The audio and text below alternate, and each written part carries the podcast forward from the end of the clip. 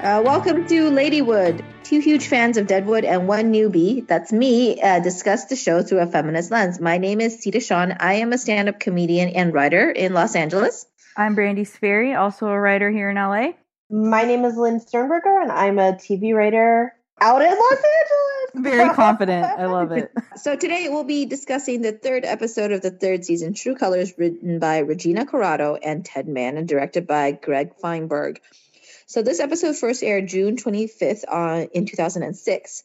The stagecoach brings Hearst's loyal cook Aunt Lou, theater promoter Jack Langrish, an old friend of Swearengen's, and returning and much westernized Mr. Wu. Hearst shows that he means business during a separate dealing with Alma, Bullock, and Tolliver as more unionized miners are murdered by agents of Hearst. He just comes in and he's just like, I'm going to murder these people. You, down with the union. It's very like appropriate that we, we're like watching a unionizing storyline while all of the Hollywood writers are basically ditching their agents because of conflicts of interest. And it's like, union strong, except we're a guild, but guild strong. Yeah. And hopefully, no one's going to cut off your legs. I mean, I, I should hope that I don't get thrown up against the wall and have my legs chopped off. That sounded horrible. Can you imagine if Ari Emanuel just like came into a writer's room and just shot people? I mean, it's probably a conversation that has happened. Let's hope it doesn't come to this. Well, and it's not going to come to this with uh, with Hearst either because Seth is putting him on notice. Yeah, talk about an unintimidating threat. He was like, Oh and I'm putting you back on notice. It was very like, na na na na boo boo. I'm rubber, you're glue. you're on notice. No, you're on notice. what is Seth thinking here? I don't understand. Everyone in town is terrified of George Hearst, and Seth is like, "Well, I'm gonna put him on notice." Me and Charlie Utter, like, who he doesn't have an army. The way I'm assuming that like Hearst has like a lot of men to back up whatever threats he's like pushing out I in don't Deadwood, think right? Bullock thinks logically necessarily. He is all about like honor and the civil code, and this is, you know, this goes against humanity. He's just murdering men, and I don't think he cares how much power he has behind him. Like when he was gonna murder Al in the thoroughfare, he didn't arrange to have the guns backing him up. He was like, I'm just gonna murder this guy. I'm just gonna take him on. Yeah, I don't know. I think he's getting a little fed up, Seth is, with his own impotence on this issue. And certainly we have Al sort of contemplating his own lack of a plan or a sort of desire to strike back at Hearst in this episode. So I think it's slightly treading water a little about like what bigger moves they might take. But it does seem that Seth didn't know about the killings that took place in the gem, the sort of let's call it even killings Mm-hmm. from a couple episodes ago. So if he wasn't aware of that, he might think he had more cards to play than he actually did.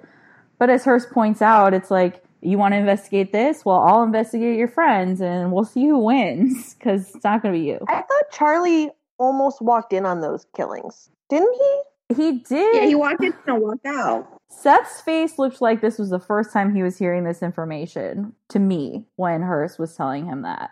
I agree that's how they're playing it, and I think that it is a logic issue, but maybe, you know, It's a logic issue too because I know that two guys were killed and yet they keep referring to one body that's in Wu's freezer or whatever and I'm just like uh, you know was the script coordinator or someone like absent this week because there's some stuff that could have been called out as potential continuity errors. yeah. Um, all of this kind of comes to a head sort of later in the episode, but yeah, Bullock is riled. Also, Cy Tolliver, I I guess he's now going to be a dog when Hearst calls for him. We're really pulling to keep Cy in the narrative, huh? I, I think we've made ourselves Yeah. clear on how we feel about this, but that scene where Cy and Hearst talk is pretty entertaining because Hearst just lays into him, calls him a liar, does all this stuff, and then he's like, "And so you do want? Do you want to come work for me?" I love a bullshitting liar. Indeed. I mean, I don't know what he really needs him for. I guess as like a stand-in a la Wolcott, but but it doesn't seem like Cy has any sort of the finesse that Wolcott did in dealing with unions or I don't know negotiations of any sort. So I, it remains to be seen what his job will be.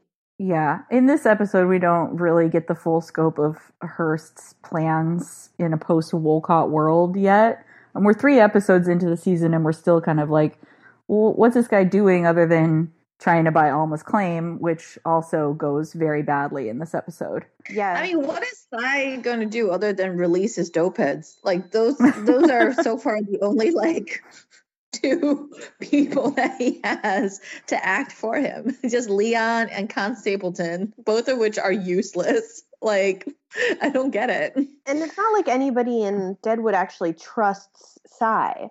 Like if he set, comes into an argument and says, "Oh, I, I really think this is the sensible thing to do," side with this outsider Hearst, they're all gonna know.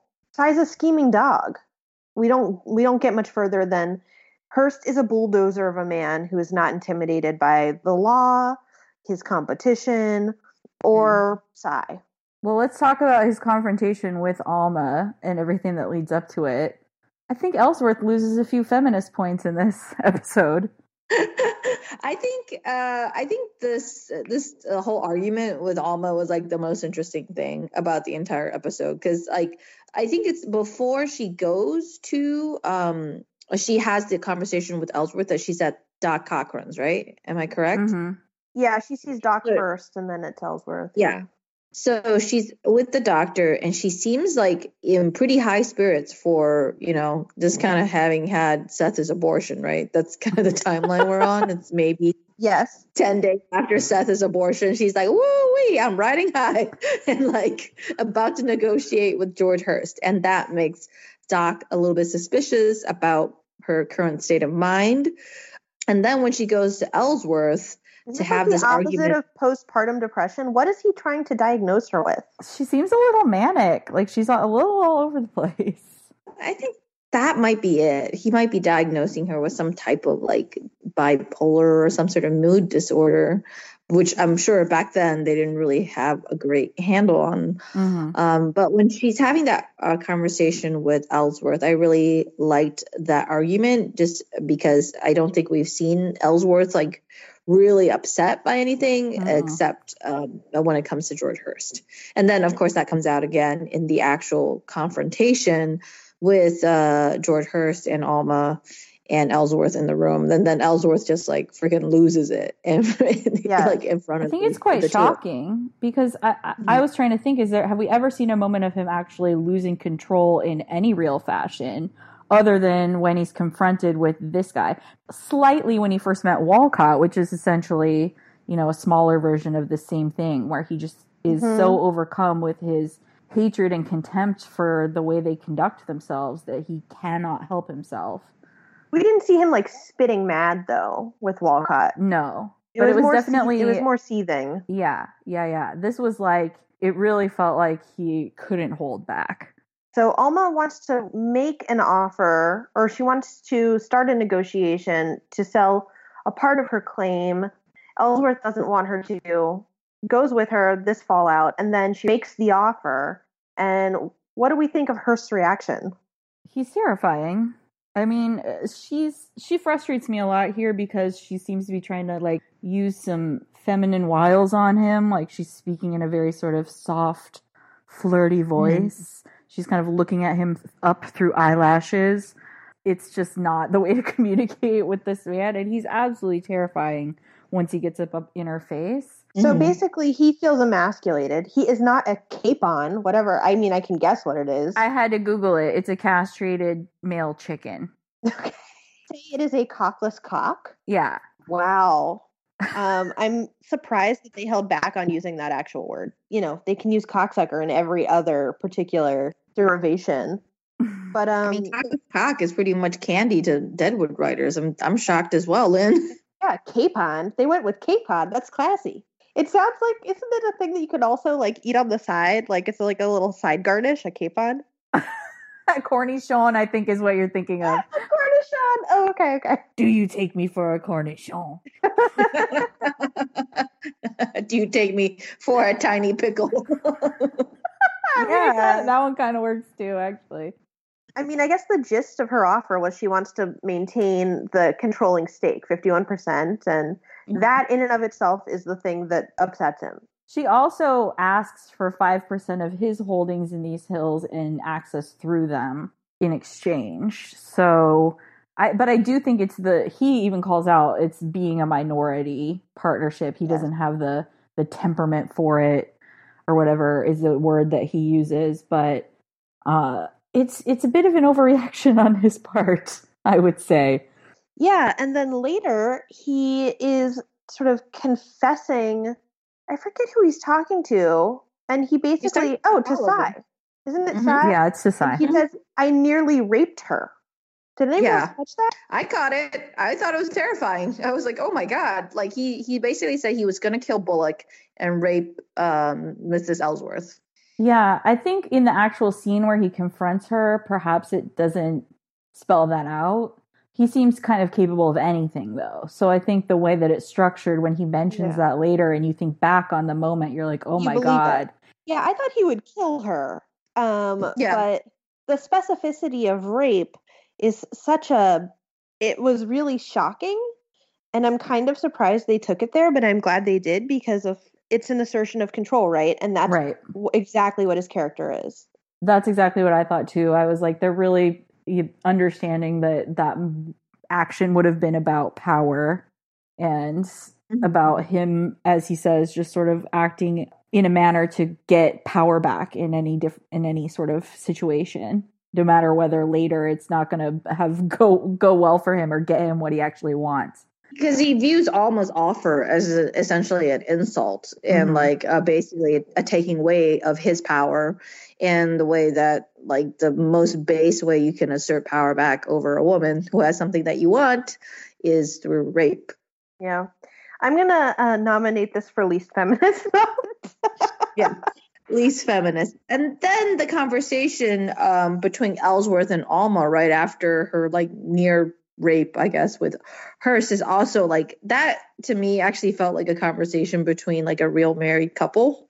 I think Alma almost doesn't realize what she's doing to Ellsworth by telling him the story. That's kind of like like I felt like she was really riling him up and he was about to go do something really stupid.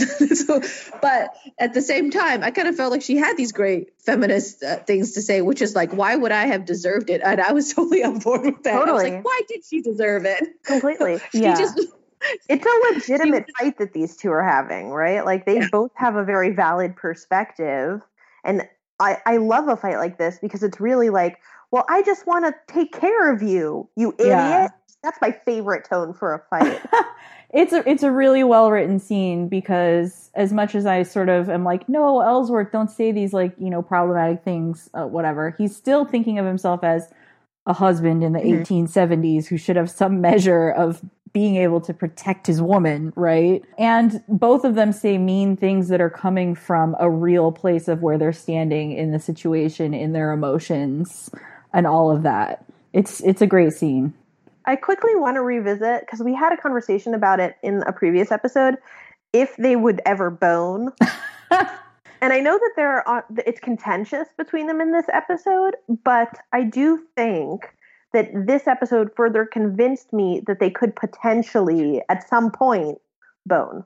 Yeah, there's a spark of passion in there in the anger a little bit, right? Like not the same kind of passion as she has with Seth, but They're engaging with each other, and intellectually, they're engaged. Like yeah. it's a real relationship. Nobody's checked out. Maybe that's even better for the long run because that's what Alma wants, right? We hear that from her conversation with the doc earlier. She wants to be treated as a full normal person and Ellsworth does that for her and when she gets really angry at him in this episode it's when he takes it too far being like I forbid you, right? Yeah. Uh, right. but that's not his normal stance. That's an extreme for him because of how just completely out of his mind he is over this particular situation. Yeah, it, they have a, a deep thing going on on an intellectual level for sure. And Alma's also having a tiff with Doc Cochran in this because he's implying that maybe she's back on laudanum and she isn't, and Trixie says she probably isn't. And it remains to be seen what's actually going on with Alma, besides, you know, empowerment. I don't even think the doc really did imply that she was back on laudanum. I think she was really reading into just him Mm. asking. Like to me, it was almost like when your doc's like, "And did you take your full course of antibiotics like I told you to?" and you get defensive and you're, like, of course I did. you're like, no, I didn't sleep with three different guys. What? What are you talking about? uh, and our side character is Trixie, at the beginning of the episode, um, it opens on Trixie sort of relaying everything to Al, and Al sort of having a disinterested stance on everything. And then Trixie kind of uh, trying to maneuver a little bit around and getting people to realize. I mean, Trixie's role in Deadwood almost always seems to be like, hey, here's what's going on. Why aren't you guys paying attention? Especially in this episode when Al is um, licking his wounds, I guess, is what we're, you know, he's Mhm. acting reclusive because he's missing a finger. yeah. Yeah. Ugh. I don't know what the healing process for that is like, but I can't imagine it's pretty. So we see a little bit of Trixie. We also meet Aunt Lou. It's always interesting when a new female character comes to town. Let's talk about how they handle this because I definitely remember thinking the first time through and this time, like, if this character isn't putting on an act for Hearst right now, if you're gonna, Yeah. you know, give me this and say that uh, any human woman would actually have acted in this manner we and meant it, see Mammy acting like Mammy, and and Yeah. that that's not. There's no progressiveness in that, that's, and there's no reality in it either. Right. So of course there's a reveal at the end that she's actually she can't stand this guy. She makes fun of him. She smokes a cigar and plays mahjong with the Chinese workers, which is funny. And she seems to have adopted Richardson as a sort of pet, which is also funny. But I I don't know that it's particularly a subtle uh, exploration of what a woman in sort of in her clutches would actually feel like because she I doubt she has an option to quit this job, right? If Hearst is that attached to her. She goes where he wants her.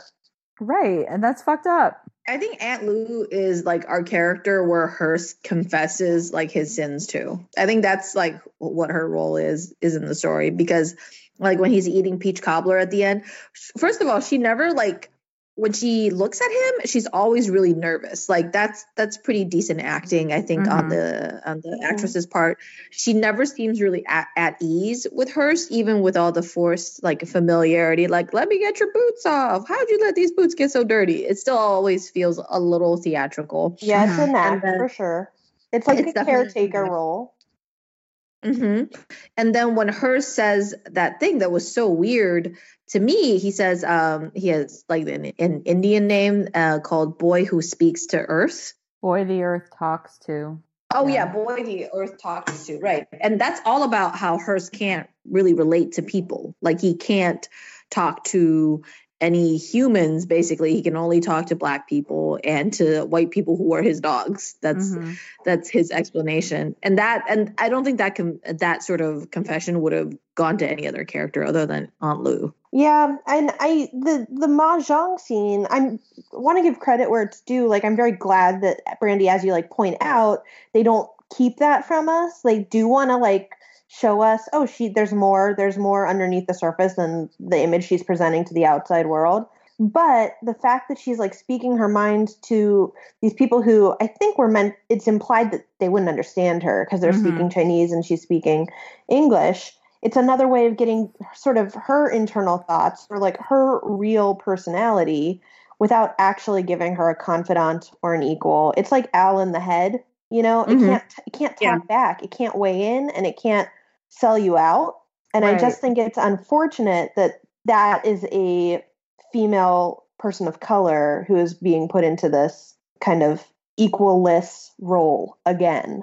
I, I just there's uh, like to your point, like there's no one for her to talk to. There's No. zero other her in town. Well, Al doesn't have to talk to he- to the head anymore now because he has Jack Langrish. I thought this was delightful. Um, like in a kind of dark episode, I thought it was fun. Of course, it's fun to watch Brian Cox and, and Ian McShane act together. I am mixed on the actors arriving in Deadwood, and I feel that it's because the tone of the show is already so theatrical that adding actual actors into it, now I feel like the balance is upset. You think it's like a hat on a hat? Yeah, or like these characters, the way they like flounce around and it's supposed to be like, oh, they're they're actors or theaters, and I'm like, is this that different from the way EB acts every day? No. like, The answer is no. Um, I do not recall, but if EB does not end up like auditioning to be a part of, their, it would be so upsetting. I don't think he does. like obviously, I don't think he does. But it's probably his missed calling. Um, I actually liked. I I like it. I don't mind it. It definitely lightened the tone overall, especially because Al seems at ease with this guy. Yeah, it made me really curious about Al's past with John Langrish. I was like, who was Al to John, and vice versa? Like, was it was Al in a theater company? Was he like Oh shoe God. polishing for the patrons? Is that how he learned to to wheel and deal and like uh, learn about motivations and manipulations through the theater?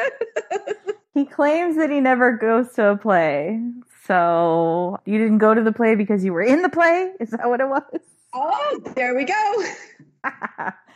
um, it's interesting to see him with someone who is, you know, not one of his henchmen, not Trixie, not Dolly, someone who's a little more of an equal, not an antagonist like Seth, where Mhm. he is just, you know, he gives his buddy a tour of the town. It's funny. And speaking of like theatricality in Deadwood, to your point, Brandi, Blazanov and Merrick are basically doing this stand up routine.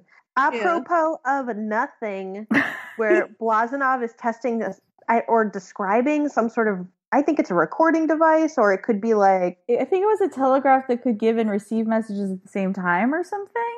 okay, and he's doing it by like, they're imitating different tones of voice. And then he caps off the scene by mentioning, I met a girl in Chicago. Yeah, I Yeah. can't decide if they're more like Abbott and Costello or like Rosencrantz and Guildenstern, like a mashup of the two. I didn't even notice that Blazanov was gone. So, No, neither did I. I didn't. No one did. but we did notice that Wu was gone, and he comes back wearing a San Francisco cocksucker suit. So he's full in the game now. He's got a page boy haircut too. Well, he cut off his ponytail at the end of last Yeah. season. Remember? I think he needs a good conditioning treatment personally, but I don't mind the cut. When did they invent VO5 hot oil? Not soon enough is the answer. But he was in San Francisco and he was in fact collecting or, or like lining up employees for Hearst's operation. They're coming in 10 days and he's learned some additional English. Ten days. Great. That's what he says, or that's what we're meant to believe. I'm worried about Wu as as uh as this goes forward. Well, because he was like an honorable character and now he's doing the bidding of the guy who's like murdering union workers. Yeah, I mean that can't that can't go well, right? Probably not, but I mean, it's Deadwood. Nothing really like goes well. fine, fine, fine. Speaking of which, Doc Cochran, very quickly, we should mention he's coughing up disgusting shit, and he's probably gonna die. It's really gross. I was Yeah. like, is a whole ass like alien gonna come out of the sky right now? It's It was like the Oh phlegm God. equivalent of if you guys saw that guy who had like a blood clot in the shape of his like his bronchial tubes or whatever. That was awful. the Deadwood equivalent of that. It was gross. I mean, you just know it's never good when someone starts coughing ever on any TV show or movie ever. And so I'm just like, I'm not. I the doc can't die. I just immediately go to death when coughing starts. So I mean, I'm so I'm so angry that people sick and die, and it's logical. But like, Cy gets knifed in the gut, and he's fine. He's bouncing around now. Like, ugh, if I were God, this would be a lot better. I definitely wouldn't arrange things this way if I were God. No, I'm mad that Jane is not in this episode. That was one of my other thoughts. I miss her. I miss Jewel. Where are they? I feel like overall for this rewatch, one of my most surprising things that my memory did was just remember Jane being a much bigger character. Yes, agreed. And I forgot that she would disappear for episodes at a time. Like I, I really thought that she was like the third lead below Ian McShane and Timothy Olyphant. Me too. Oh, and uh, I, I overall felt the episode was like thin for the lady characters. Although, of course, we got Mama Lou, and that's interesting. Um, I Mhm. did like when Jack Langrish was walking past the Chez Ami and kind of trying. We don't know exactly what he's doing yet, but he kind of locks eyes with Joanie, and she thinks he's there to buy some pussy or, or to inquire. and she says, "I'm watering these kids as vegetables. We don't do the other anymore." I thought that was fucking hilarious. yeah, shoot him off. And then by the end of the episode, we're we're pretty well implied that Jack doesn't go for women anyway. So yeah. But apparently Blazanov does, which was shocking to me. So Get on with your bad self, Blaz. Any other standout moments, little things? I guess that's a no. well, we'll see on the next episode whether the doc gets worse, what's going on with these actors, and whether Al and company are ever going to make a real move back against Hearst. Until then, you can find us on Twitter at LadywoodCast. You can find me at OuiBrandi, O U I B R A N D I. I'm at Lynn Sternberger. I'm at Slobear, S L O B E A R. And thank you for listening.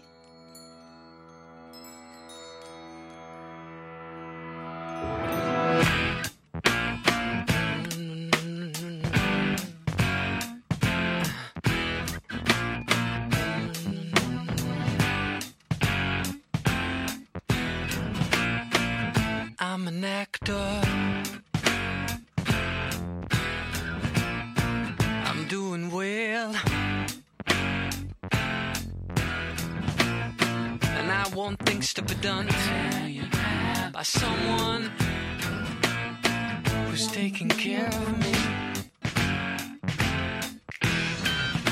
I don't even care for me. I just care about.